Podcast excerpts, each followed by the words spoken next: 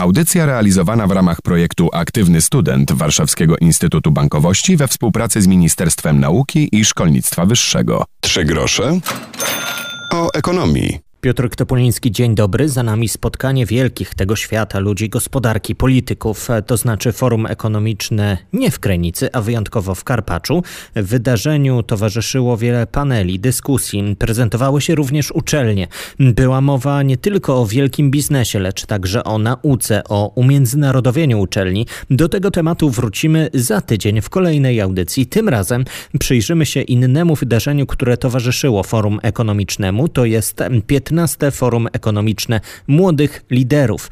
Po raz kolejny spotkali się politycy, ludzie, którzy praktyką zajmują się na co dzień w różnych sektorach gospodarki, a także młodzi, którzy już teraz wchodzą na rynek pracy i zastanawiają się, jak ten rynek będzie wyglądał. Cyfrowa ewolucja czy rewolucja?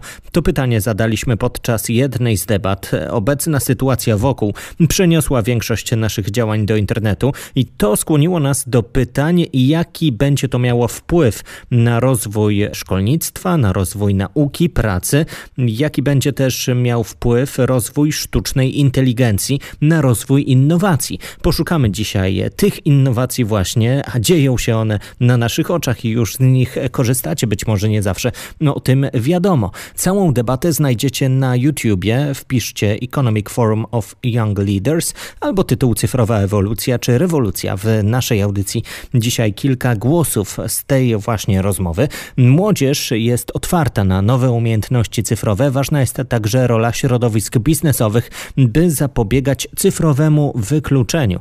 To wyjaśnia Michał Polak, wiceprezes Warszawskiego Instytutu Bankowości tak aby jednak umiejętnie uwzględniać różnice, które są na przykład w przypadku młodych osób zamieszkujących e, aglomeracje miejskie duże, gdzie na przykład e, nie ma problemów generalnie rzecz biorąc z dostępem do internetu czy dobrego sprzętu komputerowego, a z drugiej strony na przykład mamy przecież też ciągle miejsca w Polsce, gdzie e, jednak ten problem z dostępnością internetu, nie mówiąc już o rozwijaniu kompetencji cyfrowych, jest bardzo, bardzo istotny. Tutaj myślę, że jest to takie wspólne zadanie dla nas wszystkich, dla różnych branż, dla różnych środowisk, aby przy wsparciu właśnie instytucji publicznych jednak e, dążyć do tego, aby te kompetencje były rozwijane. Zmiany w gospodarce, zmiany w bankowości są już faktem. Procesy automatyzacji, procesy robotyzacji będą wymagać od e, obecnych, ale i także przede wszystkim przyszłych pracowników bardzo konkretnego dostosowania się do tych zmian,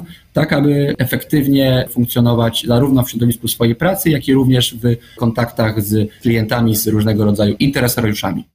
Jak zmieniła się praca, to wie wielu z nas. Pozdrawiam wszystkich siedzących w domach. Obecna sytuacja pozwoliła wykorzystać narzędzia, których wcześniej nie używaliśmy, a były, zauważa Justyna Orłowska, pełnomocniczka premiera do spraw GovTech profil zaufany, okazało się, że jest potrzeba, żeby był też taki tymczasowy profil zaufany, bo mimo tego, że profil zaufany można było założyć przy pomocy konta w banku, nie każdy musiał mieć to konto w banku, więc zostało wytworzone narzędzie na miarę tych potrzeb, które zostały zaprezentowane, tymczasowego profilu zaufanego, którym tutaj można było wideokonferencją założyć sobie taki tymczasowy profil zaufany. Wiemy, że ten COVID jest największym tutaj driverem tej cyfryzacji, nie tylko w branży tej publicznej administracji, ale w branży szerzej, oczywiście w każdej z branż i tutaj wiele rzeczy po prostu prostu jest adresowanych. Tym, co dalej, no to na przykład gdybyśmy mówili przed COVID-em, to ja bym mówiła, że no dalej jest ta potrzeba, czasami trzeba kogoś zainspirować do tego, że będzie czuł potrzebę innowacji. Może tak to w taki sposób określę. A tutaj faktycznie COVID nam bardzo pomógł, bo w tym momencie nie musimy nikogo przekonywać do tego, żeby cyfryzować się jeszcze bardziej, żeby unowocześniać się jeszcze bardziej, stosować nowoczesne technologie, bo te realne potrzeby COVID nam zagwarantował i zabezpieczył, że faktycznie są widoczne. Uświadamianie i przypominanie, że wiele spraw można załatwić na odległość, a wtedy zachowuje się dystans. Trzy grosze o ekonomii. W audycji dzisiaj pytamy, czy dochodzi do cyfrowej ewolucji czy rewolucji na naszych oczach i ekranach naszych urządzeń. Co zrobić, by młodzież korzystała nie tylko z innych rozwiązań, lecz także korzystała z własnych i je tworzyła? O tym Mikołaj Różycki, zastępca prezesa Polskiej Agencji Rozwoju Przedsiębiorczości. Młodzi ludzie często zaczynają karierę właśnie zawodową w administracji czy w dużych firmach po to, żeby później w wieku około 35 lat jednak spróbować przejść na swoje i jeszcze będąc stosunkowo młodym zaryzykować i te doświadczenia wyniesione w pracy w dużej organizacji przenieść na grunt własnej działalności.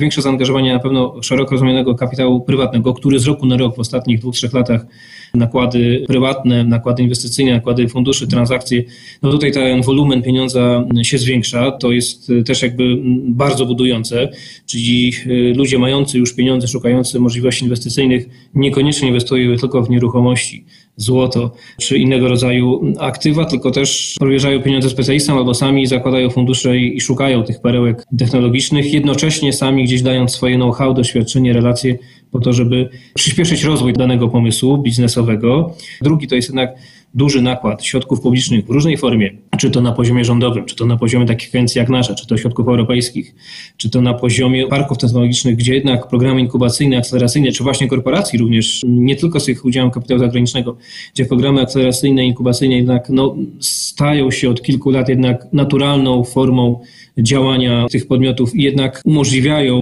łączenie tych światów, dostarczanie produktów i usług odpowiadających na potrzeby tych podmiotów. To się dzieje, to oczywiście jest kropla, która drąży skałę.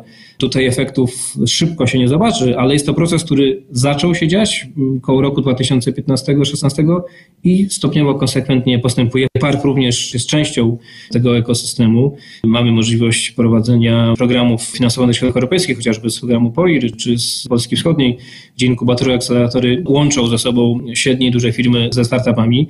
I trzeci obszar to jest również jednak wspieranie szeroko rozumianego eksportu, internacjalizacji. Usługi technologiczne mają to do siebie, że nie są przywiązane tylko i wyłącznie do granic jednego kraju. Trzeba poruszać się swobodnie od razu w języku tak naprawdę najlepiej angielskim. To jakby możliwość sprzedaży tych usług nie tylko w Polsce, automatycznie jest możliwa i tutaj umiejętne, systemowe, systematyczne wspieranie możliwości takich proeksportowych w tym obszarze no również pozwala, czy pozwalać będzie tym młodym spółkom rozwijać się, generować przychody, zwiększać zatrudnienie, dalej rozwijać swoje produkty i usługi. Czas, pieniądze, kapitał. Tak można to podsumować w trzech słowach i myślę, że do tych tematów, jak rozwijać własny biznes jeszcze nie raz będziemy powracali. Trzy grosze ekonomii. W audycji dzisiaj rozmawiamy o tym, jak dochodzi do cyfrowej ewolucji i rewolucji na naszych oczach. Przeskoczyliśmy do internetu, pracujemy z domu, wykorzystujemy nowe technologie w banku, wiele spraw urzędowych załatwiamy po prostu nie wychodząc z domu. Mm, zaglądamy teraz do aplikacji bankowych. Jest bezpieczniej i dała więcej możliwości firmom z zewnątrz. To skutki dyrektywy PSD2 z jednej strony sprawiła, że częściej musimy się logować, potwierdzać naszą tożsamość, ale z drugiej strony mamy na przykład możliwość płacenia aplikacjami niekoniecznie bankowymi. To tak w skrócie. Co PSD2 zmieniło już teraz? O tym Leszek Skiba, prezes zarządu PKO SA. PSD2 tak naprawdę miało na celu prowadzenie konkurencyjności w zakresie właśnie tych nowinek technologicznych dotykających całego sektora e, bankowego, ale przede wszystkim finansowego. No i rzeczywiście jest tak, że taką największą obawą ze strony banków było to, że te firmy technologiczne, które są niezależne od banków, mają innowacyjne, kreatywne pomysły, spowodują jakąś radykalną rewolucję w tym obszarze. Rzeczywiście banki, które są trochę pod presją właśnie tych firm innowacyjnych, dały radę, jeśli chodzi o tą rywalizację, w takim znaczeniu, że skorzystali na tym klienci, bo te usługi, szczególnie właśnie związane z dostępem do danych bankowych, to są te usługi AIS, PIS, generalnie te usługi są oferowane i w gruncie rzeczy banki potrafią e, jako korzystając z własnych zasobów informatycznych, e, technologicznych, e, oferować e, je z sukcesem dla swoich klientów, ale nie nastąpiła w tym sensie rewolucja, że, że klienci przenieśli się do usług oferowanych przez podmioty zewnętrzne. Raczej mamy do czynienia z, z pewną taką konkurencją, która w pozytywny sposób mobilizuje banki do bycia nowoczesnymi. Ale generalnie można powiedzieć, to też PSD2 spowodowało, że ta presja na banki, na instytucje finansowe spowodowała, że w gruncie rzeczy coraz więcej dzieje się w zakresie rynków e, finansowych, e, sektora bankowego w wymiarze technologicznych. PSD2 jest tym obszarem, który mam wrażenie będzie postępowało stopniowo, ale takim obszarem współpracy pomiędzy bankami a firmami informatycznymi szczególnie są tak zwane WASy, czyli Value Added services, czyli usługi, które dodatkowo klienci mogą otrzymywać, klienci banków mogą otrzymywać właśnie korzystając ze swoich naturalnych produktów bankowych. Jest to na przykład zapłata za autostradę albo dodatkowe usługi płatnicze, które widzimy wokół tych usług jest całkiem sporo.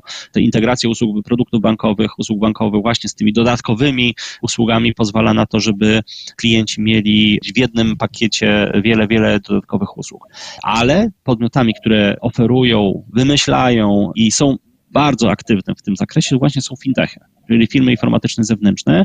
I to jest ten obszar, który tak naprawdę, można powiedzieć, jest najbardziej kreatywny dla klientów, znacznie bardziej niż te takie korowe zagadnienia, które były zaplanowane przez PSD2. Czyli tak naprawdę PSD2 wymusiło na bankach kreatywność, wymusiło na tym, żeby odnaleźć obszar współpracy z firmami technologicznymi, a efekty są trochę w innym miejscu niż twórcy PSD2 zaplanowali, ale to wszystko oczywiście jest z jednej strony z pożytkiem dla innowacyjności, z pożytkiem dla klientów i z pożytkiem dla banków, które stają się coraz bardziej wielkimi firmami informatycznymi.